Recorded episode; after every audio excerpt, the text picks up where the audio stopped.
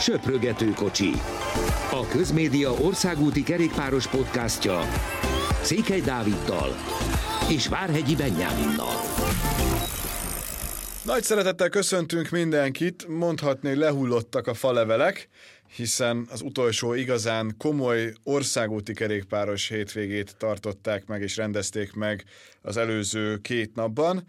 Egy Lombardiával, amit meg tudott nyerni Hát azt lehet mondani, igen, csak meggyőző fölényel Pogácsár, hiszen ahogyan nyert, az eléggé sima volt, valamint egy Pári túrral, ami lehet, hogy egy kicsivel jobb versenyt is hozott, mint a Lombardia. Milyen volt ez az utolsó? Ilyen igazán komoly hétvége. Van még egy pár verseny, tehát mi nem kell teljesen befejezni ezt a szezont, de ekkora jellegű, ilyen szintű már nem.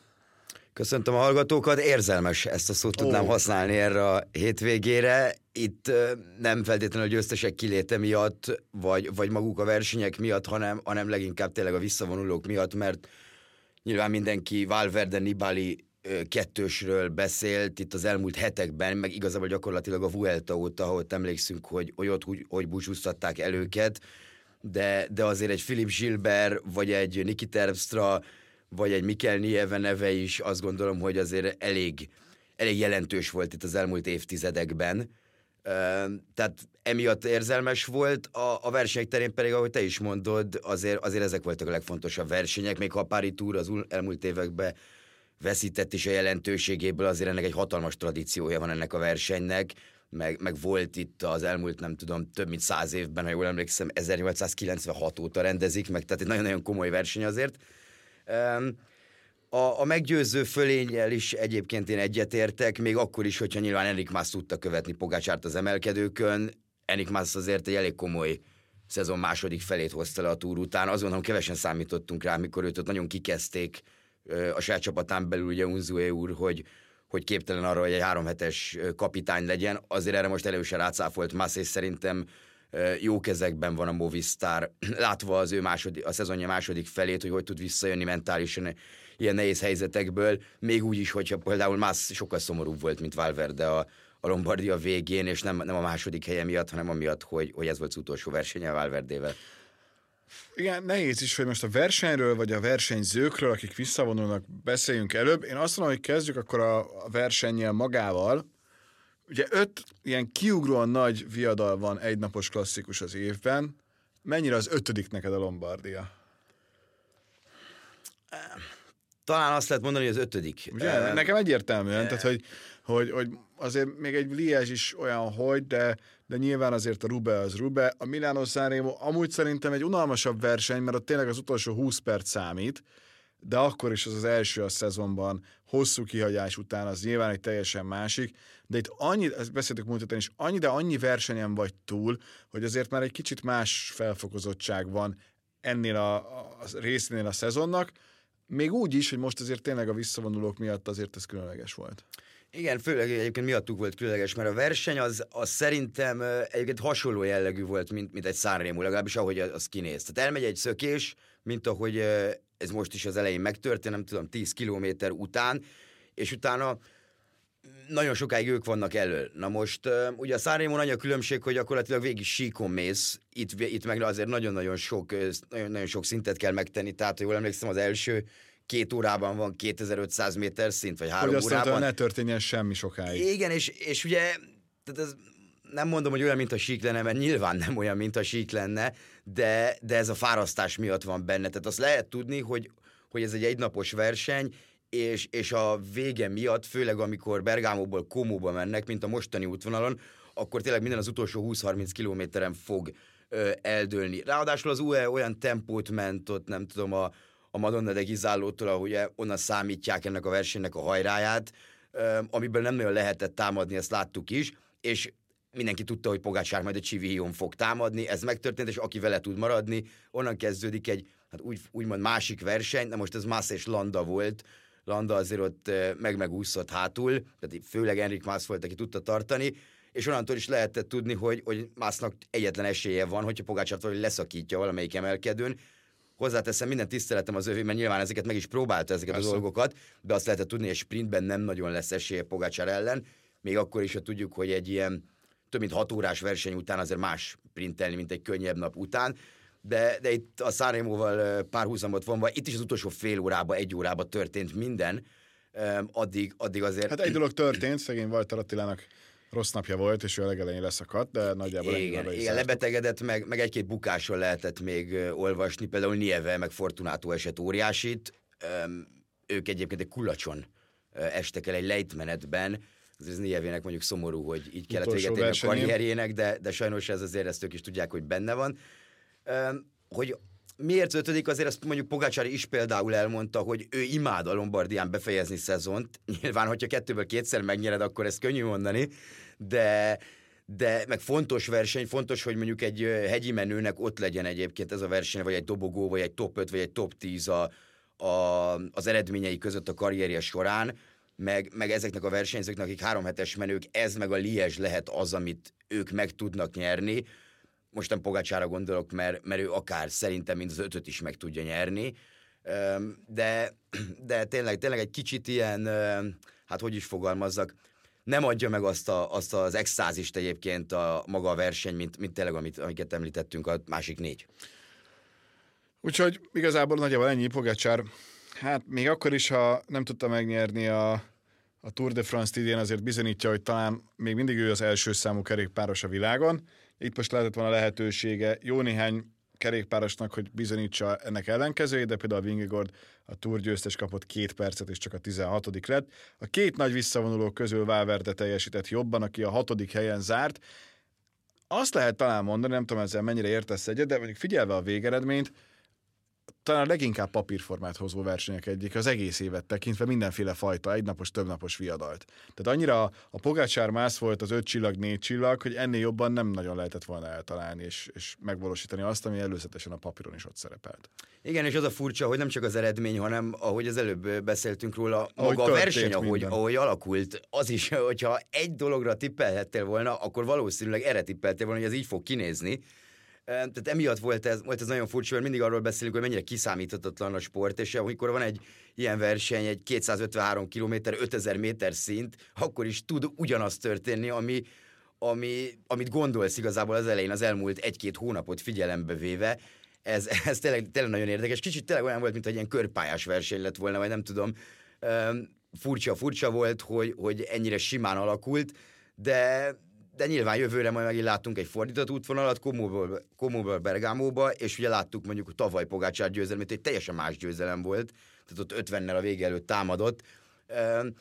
Érdekes lesz, azért szerintem sokakban felmerült az, mint itt a versenyzők közül, hogy, hogy azért erre a versenyre lehet, hogy picit jobban rá kell feküdni, a szezon végén, mert, mert egyébként egy nyerhető verseny, és, és azért egy Lombardia mindenkinek jól mutat tényleg a, az eredményei között egy esetleges Lombardia, mégis egy monumentről beszélünk, egy nagyon-nagyon fontos versenyről, tehát ez más is nyilatkozta, hogy neki egyre jobban tetszik, és szeretné ezt megnyerni. Landa is elmondta, hogy az egyik kedvenc versenye egyébként csak sose érkezett még ide jó formában. Ugye Valverdét is kérdezték, hogy miért itt vonul vissza, miért nem a Vueltán, és mondta, hogy ez az egyik kedvenc verseny, hát mm. csomószor dobogón álltam, és mindig itt fejeztem be a szezonomat. Hát tehát ez így, a szezon vége. Igen, tehát így volt, így, így teljeses sokaknak de, de a Lombardia nyilván mindig egy érdekes verseny, most így alakult, és, és sajnos úgy alakult a szezon vége, sajnos, nem sajnos, hogy egyszerűen lehetett nagyjából tudni, hogy, hogy kik azok, akik a győzelemért fognak menni, ők ketten voltak. Nébeli nem sok vizet zavart ezen a mostani versenyen, ő inkább próbálta kielvezni, nála még inkább érthető az, hogy miért ez volt az utolsó versenye. Talán ő az, aki kicsit tovább húzta, nem? Kettőjük közül, mint kellett volna ezt a pályafutást. Igen, ez érdekes, bár már Nibali elvesztését azért szerintem sokan, sokan rosszabbul élik meg, mint Valverdét. Most főleg az olaszokra gondolok, és nem csak azért, mert Valverde spanyol, hanem azért, mert Vincenzo Nibali az elmúlt 10-15 évben hát az olasz kerékpározást jelentette az összetett szintjén.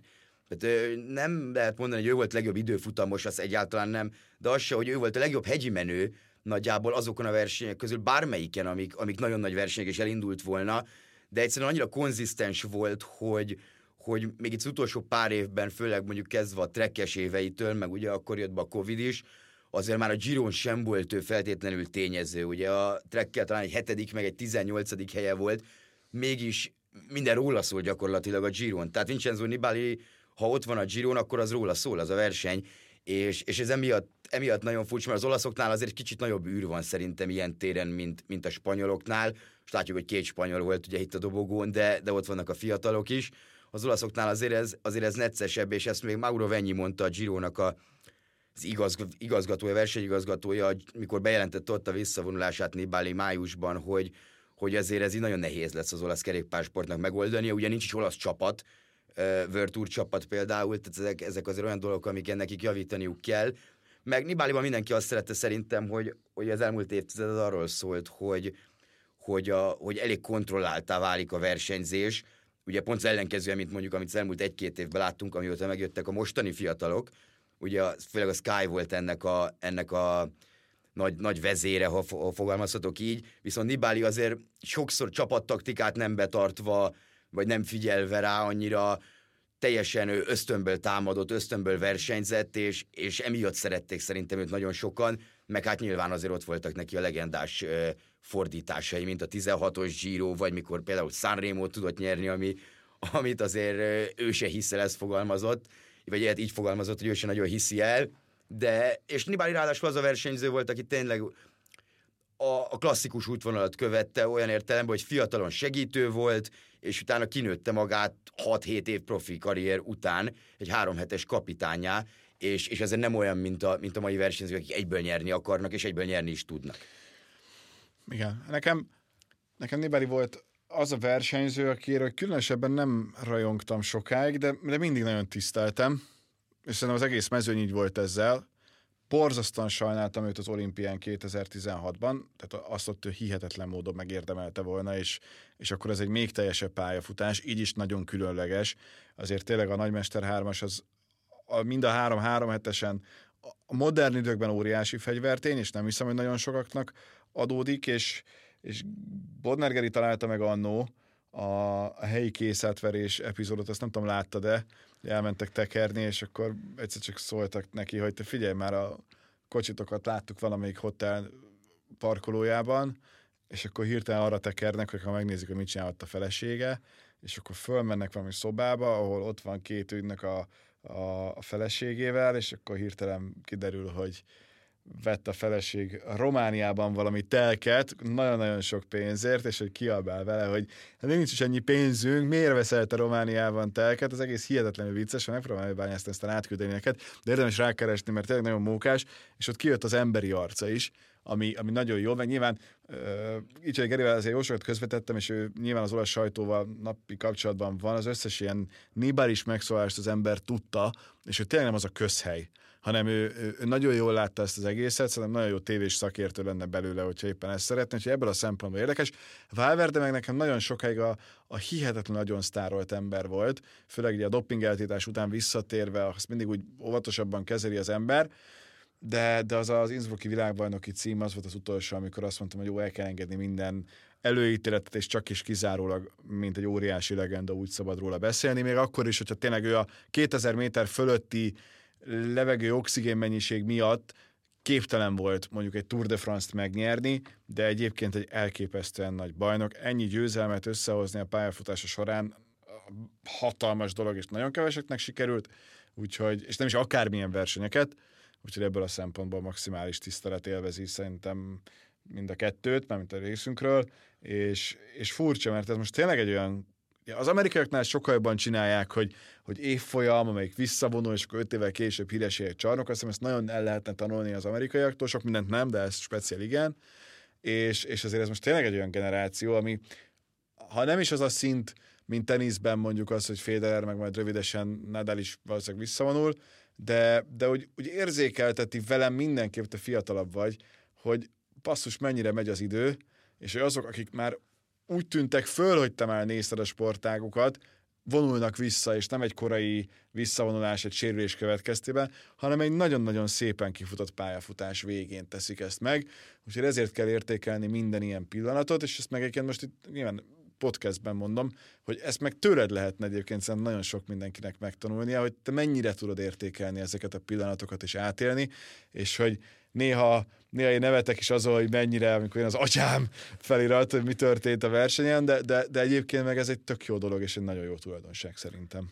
Igen, ezek a versenyzők nagyon, nagyon nehéz róluk mit mondani, főleg a brit média, vagy, a, vagy az angol nyelvű média az, aki Valverdénél mindi, minden alkalommal mindenhova beleírja és előveszi azt, hogy de ő ott volt abban a dopingbotrányban, ami Nyilvánvalóan igen. Ki ha, nem, a, igen, abban az igen, ki nem. Tehát Valverde pont talán az utolsó olyan versenyző, aki előtte is versenyzett, hogy ez az epós dolog teljesen ellepte a mezőnyt, és utána is. És nagyon fontos szerintem, amit mondtál, hogy igen, utána mindig fenntartásokkal kezel az ember egy versenyzőt, de az ezt eltett szó 12 éves Valverde olyan szintű versenyeket nyert utána is, hogy, hogy hogy az nehéz, tehát nehéz azzal vitatkozni. Meg, Meg az, ahogy. az ő legfőbb szerepe abban az volt, hogy hát igazából most kicsit ilyen szlengesebben fogalmazva, nem köpött be mindenki mást, amit azért elég sokan megtettek.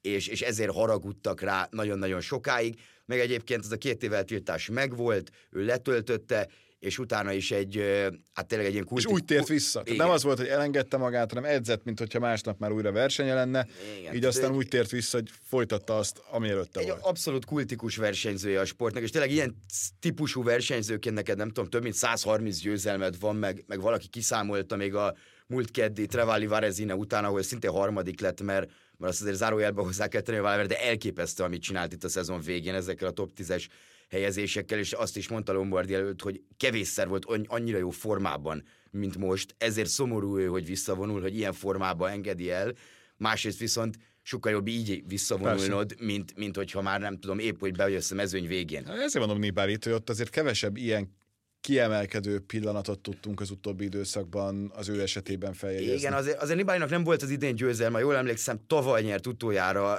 mondjuk az is egy hát elég klasszikus siker, hogy, hogy hazai pályán a, a szicíliai körön tudott a szezon végén tavaly nyerni, jól emlékszem szakaszt és összetetted.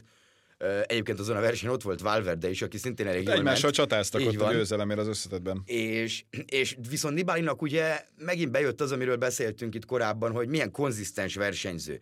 Tehát arról van szó, hogy, hogy megint negyedik lett idén összetetben a Giron ami egészen döbbenetes, tekintve ugye, hogy nem ő volt a kapitány, és ő azért, mert tudod, hogy szakasz nyerjenek, de megint az lett ebből a Giroból, hogy, hogy ő volt az, aki egyébként kicsit feldobta a versenyt, mert ugye az Etnán sokat kapott, és onnan tudott visszajönni úgy, hogy ő negyedik lesz összetetben, nyilván a nagyon erős Hindli Karapaz Landa hármas mögött, és, és emlékszünk, például volt nekik egy olyan támadásuk az Asztánával a Mortiróló után, azon a szakaszon a, a harmadik hét elején, amikor lejtmenetben, ami Nibálinak azért specialitása volt mindig is, egyszerűen úgy meghúzták a sort, hogy teljesen szét is szakadt, és csomó esélyes, akkor leszakadt. Nyilván a völgybe visszaértek, de nem is feltétlenül a szakasz történet a lényeg, hanem az, hogy Nibali mindig meg tudta húzni azt a váratlant, és mindig megmerte húzni.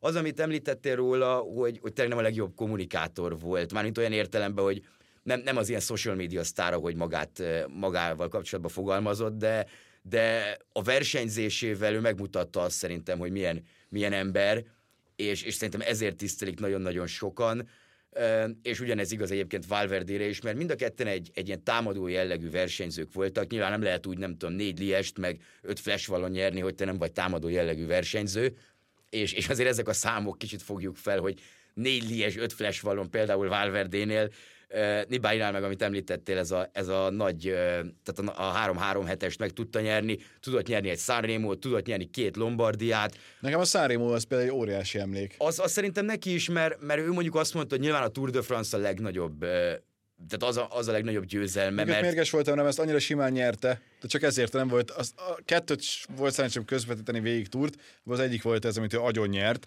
és emiatt egy picit úgy dühös voltam. Igen, ott már a második szakasz, ha jól emlékszem, Sheffieldben nyert egy szakasz, Igen. második, és hát nem is nyert, de ott volt már elő, és akkor utána és ona, még igen. volt a Planche de Belfi talán, és azon is, és akkor már tudtad, hogy ez igen, meg, meg Froome és Contador is feladta azt a versenyt elég korán, és akkor onnantól nem igazán volt kérdés de, de Nibali azért mondjuk sok kritikát is kapott egyébként, amire mondjuk győzelmekkel válaszolt általában. Tehát a túr után azért neki nagyon sok olyan ö, szezon kezdete volt, ami, ami azért nagyon nem volt meggyőző. És például a túr, ez a túr győzelme előtt is, tegnap, tegnap előtt olvashattam, hogy nagyon kritizálták, mikor a Dauphinén valami botrányosan ment, hogy, hogy ebből biztos, hogy nem lesz semmi, és még talán Vinokurov írt is neki akkor egy e-mailt állítólag, hogy, hogy nagyon nincs összhangban az eredményei azzal, amennyit keres, mert ugye ez a Giro győzelem utáni évben volt az első Giroja után, és, és ugye utána tudott nyerni egy túrt, Meg hát, amit említette, az olimpia mellett még, ami, ami tényleg egy nagyon-nagyon fájó dolog lehet, azért válogatott mezben neki volt még a Firenzei világbajnokság is hasonló volt 2013 körül talán, amikor szintén bukás miatt hát nem volt ott az elejében, és akkor is jó esélye lett volna, hogy világbajnok legyen. De, de azt gondolom, hogy, hogy mondjuk Valverdénél is, mondjuk Valverde talán inkább, meg Gilbert is inkább itt a nagy visszavonulók közül elkerülte ezeket a komoly, nagyon-nagyon komoly bukásokat, de, de mondjuk Valverde karrierje az ugye 19 év, vagy 20. éve volt az egész pontosan a mezőnyben talán, tehát abban gyakorlatilag minden belefér, még az eltiltásokkal együtt is, de, de talán Nibalinak azért voltak olyan olyan bukásai, amik nem is feltétlenül óriási sérüléseket okoztak, hanem, hanem inkább óriási ilyen mentális töréseket, mert olyan nagyon fontos versenyeken történtek, amikor nagyon kevés lehetőség van olyan versenyeken, hogy, hogy ilyen típusú versenyzők tudjanak nyerni, ráadásul az országukért, de, de azt gondolom, hogy, hogy ezek hozzátartoznak a kerékpársporthoz, ezt minden versenyző tudja, hogy, hogy ilyen dolgok fognak történni a karrierjük során, nagyon nagy valószínűséggel, és, és azért visszagondolva nem hiszem, hogy olyan sok mindent máshogy hát csinálnának. a 2013-as voltat is mondanám, hogy Hornerrel szemben nem tudott megnyerni. Azt máig nem értjük, hogy hogyan, mert mindenki azt gondolta, hogy jó a végén, majd a harmadik héten, ami legendás volt az ő esetében fordít, de ez nem történt meg. Minden esetre velük kevesebb lesz a mezőny, de pont két hete beszéltük, talán, vagy egy hete? Kettő. A VB után, hogy hogy azért a minden idők legerősebb mezőny az most van. Tehát annyira én nem vagyok szomorú, mert itt vannak a, a, a sztárok, akiket egész évben figyelhetünk majd jövőre is. Picit beszéljünk a Tourról, mert hogy az nyilván a végén egy Arnaud Demar siker, tehát címvédések voltak ezen a hétvégén, de, de azért az menet közben nem feltétlenül tűnt úgy, hogy úgy lesz, és emiatt is lehet mondani, hogy azért egy, egy jó kis Paris Tour volt az, annak ellenére azért ott a végén pontosan tudod, hogy mi a helyzet.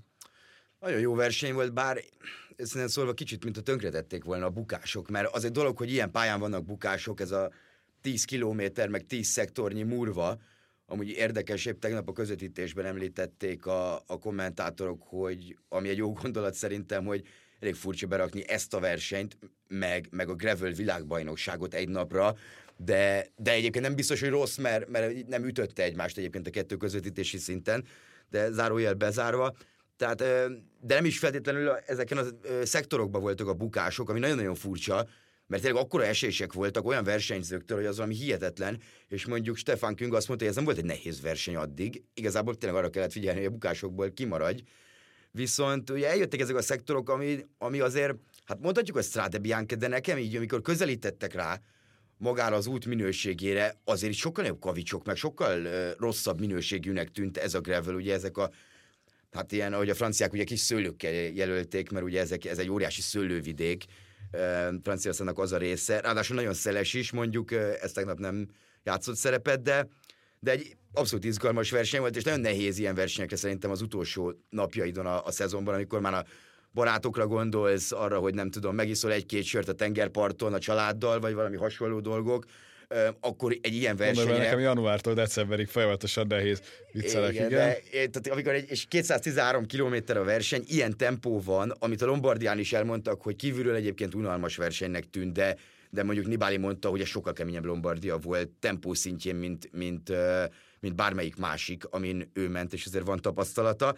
De kicsit visszatér a Pári túra, Viszont nagyon jó dolgokat láttunk, például szembenet 60 km-es szökésbe beleteszi, és majdnem megnyeri a versenyt sprintben, az számomra egy elég lenyűgöző dolog volt. De alapból is kicsit jó volt az ilyen versenyeket látni, mert kicsit visszahozta ezt a klasszikusok érzését, és, és igazából az ember már nagyon elkezdi várni azt, hogy oppá, jöjjön már az Omloop hétvégéje, amikor, amikor látjuk február végétől a koszkaköveket, a kis emelkedőket. Hát jó, hogy előtte már Argentinát is látjuk január közepén. Igen, tehát egy jó, egy jó verseny volt, de már is azt mondta egyébként, hogy azért nem nagyon számítsunk a következőkben, mert ők nagyon sok forgatókönyvet kitaláltak a verseny előtt az FDG-vel, és mint tökéletes csapattaktikával nyerték meg, ugye Lögák szökésben, emiatt Demáréknak nem kell dolgozni, a hátul ugye Zseni és Stuart meg, meg lefogta ezeket a támadásokat, és onnantól a végén, ahogy mondtad is, egyértelmű volt a kis csoportos 40-50 fő sprint, amiben Demár nagyon jó volt, de Demár is mondta, hogy nagyon nem erre számítottak, hogy ez a verseny így fog kinézni, hogy így fognak sprintelni. Ugye tavaly, mikor Demár nyert, akkor is az volt, akkor hárman vagy négyen sprinteltek, talán Stuyven volt az egyik, arra emlékszem, hogy, hogy uh, igazából jól bírta az emelkedőket, és reagálni tudott ő a támadásokra. Nem az volt, hogy a csapat hozza vissza. Tehát azért itt eléggé benne van egy Pári túron, amióta változtattak az útvonalon pár éve, amióta Quickstep nem jön, mert Lefever úr szerint ez, ez nem való kerékpárversenyre ez az útvonal, de, de ezt imádjuk mindig, mert a Pári túron mindig nagyon jó verseny az azóta. És, és igazából úgy vannak fel, hogy a Quickstep nem jön, nem baj, jön más. Túlélik még. E, tehát egy nagyon-nagyon szórakoztató verseny volt, tényleg a szezon vége volt, és hát utolsóként Niki Terpstra ért be, akiről szintén ugye Gilbert mellett, aki, aki szinte jó formában vonul vissza, de Terpstráról ez kevésbé mondható azért el, de ő mondjuk marad a kerékpározásnál, és pont, hogy gravel versenyző lesz. Egyébként Terpstra is bukott tegnap, de, de úgy volt vele, hogy végig megy élete utolsó versenyén, hm. országúti versenyén. Azért ő is egy komoly versenyző szerintem, nyilván egy, egy dominált egy Rubét, Fú. Igen, nyert, nyert egy Flandriát, az az utolsó győzelme, az az érdekes, az a 18-as Flandria, ami szerintem elég komoly. Ugye utána azért őt kellett helikopterrel kórházba szállítani edzésről, meg, meg hasonló dolog, tehát nagyon sok bukása volt azóta, de azt gondolom az ő nevét is érdemes megemlíteni, és hát nyilván Filip Gilbert, aki meg Hát én azt mondom, hogy ott van azon a szinten, mint, mint a Nibali Valver, de nyilván nem egy három hetes menü, más, de... Más karakter, azért ezt hozzá kell tenni, hogy ő, ő nem tud három hetes nyerni, de azért olimpián világbajnokságokon tudod bizonyítani, és ez legalább akkor a fegyvertény. Igen, bár Valverde is azt mondta, hogy, hogy a túr harmadik helye az neki olyan volt a dobogó összetett, mint a győzelem, de a világbajnokság meg végképp visszaadta azt, amit mondjuk idézőjelbe elvett azzal, hogy ő nem lett túrgyőztes, mert, mert a világbajnokság neki is egy fontosabb verseny volt, Gilbert meg tényleg az ötből négy e, nagy egynapos meg tudta nyerni legalább egyszer, ugye a Sanremo nem jött össze neki, de hát ebből is látjuk, hogy a Sanremo mennyire kiszámíthatatlan verseny, hogy, hogy az ember nem mondaná azt, hogy egy Nibali nyer, de, de Gilbert akkor biztos, hogy nem. Tehát annyi fajta ember nyerheti meg, hogy március közepén megint erről fogunk beszélni, hogy van 50-60 esélyes, akiről azt tudod mondani, hogy nyerni tud, és, és a Sanremo tényleg egy ilyen verseny. Pont azon gondolkodtam, hogy most abból a szempontból jó, hogy a foci VB ilyenkor van, hogy elrepül az az egy hónap, és már január van, karácsonyi ünnepek után, és akkor, akkor már megint kerékpáros szezon van. Tehát itt most azért ez egy sokkal kedvezőbb forgatókönyv, ha minden rendben lesz, és tényleg lesz San Juan, meg tényleg lesz Ausztrália is. Még egy téma van, amit mindenképpen említeni kell szerintem, ez pedig az egyórás világcsúcs, amit agyonvert Ganna az eddigiekhez képest. Hihetetlen, biztos, hogy ez azért is van, mert ő sokat tekert pályán, hogy mennyire szépen felépítette azt az egy órát, hogy az elején ment egy komoly, de nem rendkívül komoly tempót, és arra tudott úgy ráindítani még, hogy a, a végén még a Boardman féle csúcsot is meg tudja dönteni, ami azért adott neki másfél kört, hatalmas dolog, mert azért akkor még más feltételek meg körülmények voltak, mint most. Hát igen, Boardman ugye úgy mehetett, hogy, hogy amit ugye betiltottak ezt a szuperták pozíciót, igen. ami hát én nem tudom képzelni, mennyire kényelmetlen lehet. Tehát nem tudom, Ganna is ezt mondta, hogy, hogy ő nem nagyon próbálkozna ilyennel. Egyébként nem volt elégedett, az az érdekes ezzel a... Igen, hogy majd megpróbál egyszer még rendesen kipihenteni is. Igen, tehát milyen, amikor kipihenteni, és alapból azt mondja az ember, hogy Filippo Gannának nincsen olyan jó szezonja országúton. Igen. Nyilván, mert a szezonja egyik legfontosabb eseménye, sőt a legfontosabb talán ez volt, de most jön majd a pálya VB a héten, ami, ahol a valószín, azért. valószínűleg azért ő egy pár aranyat össze tud szedni, és akkor már megint más a az ő szezonjának a megítélése, de tényleg az országúton nem ment annyira jól, viszont, viszont ezt nagyon kitalálták e, igazából. Nagyon fontos volt ugye Dan Bigemnek a, a, a, az, hogy megcsinálta ő augusztus közepén, talán pont Münchenben beszéltünk Igen. erről, e, ugye ő az Ineosnál dolgozik, tehát ő készítette fel Gannát, meg, meg nagyon-nagyon benne van az aerodinamikában, de egyébként versenyző is, tehát ha jól emlékszem, Bigem a tavalyi uh, időfutam vb tehát top 20-ba volt, ha jól emlékszem, uh, ami elég durva, viszont Ghana őt is nagyon megvert, tehát több mint egy kilométer, kilométerrel, sőt, egy, Igen, pont majd, majd másfél, ilyen 55 körül volt Vigem, és viszont nagyon fontos volt a, az Ineosnak az, azt elmondták, hogy annyi újítást tudtak végezni a kerékpáron, a, a láncon, tehát a, olyan videókat raktak fel egyébként, amik nagyon-nagyon érdekesek, hogy valami 24 ezer láncból választják ki azt, hogy, hogy akkor melyik lesz az, amit Ganna használ, meg, meg hasonló dolgok. Tehát e, igazából az ember annyit lát, nem túl izgalmas, mert megy valaki körbe-körbe. És akkor, közvetíteni is borzasztó igen, nehéz egyébként. És akkor Mit ilyen, mondasz? Nem véletlenül beültették például Vivianit, aki ott volt, hogy egy 10-15 percet beszéljen ő is.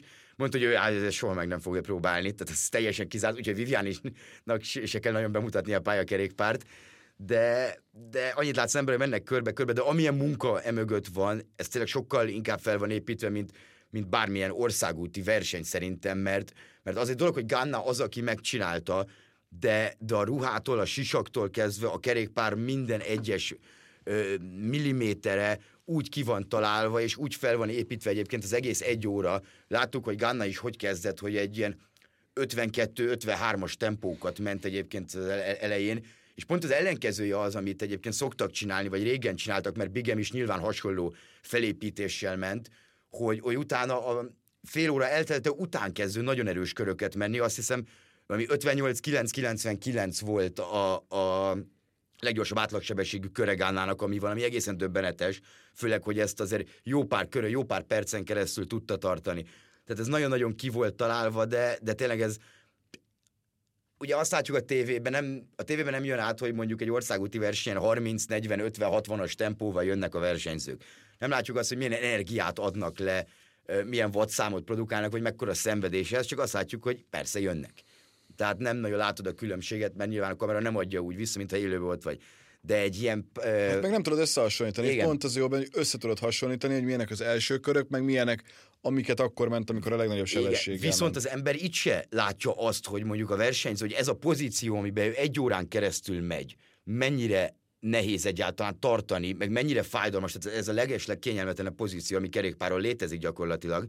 Tehát ez egyáltalán uh, ebbe belegondolni is rossz, és, és az utolsó fél óra pedig olyan szintű szenvedés, mert közben tényleg olyan brutális erőt adnak le, hogy, hogy nagyon-nagyon nehéz.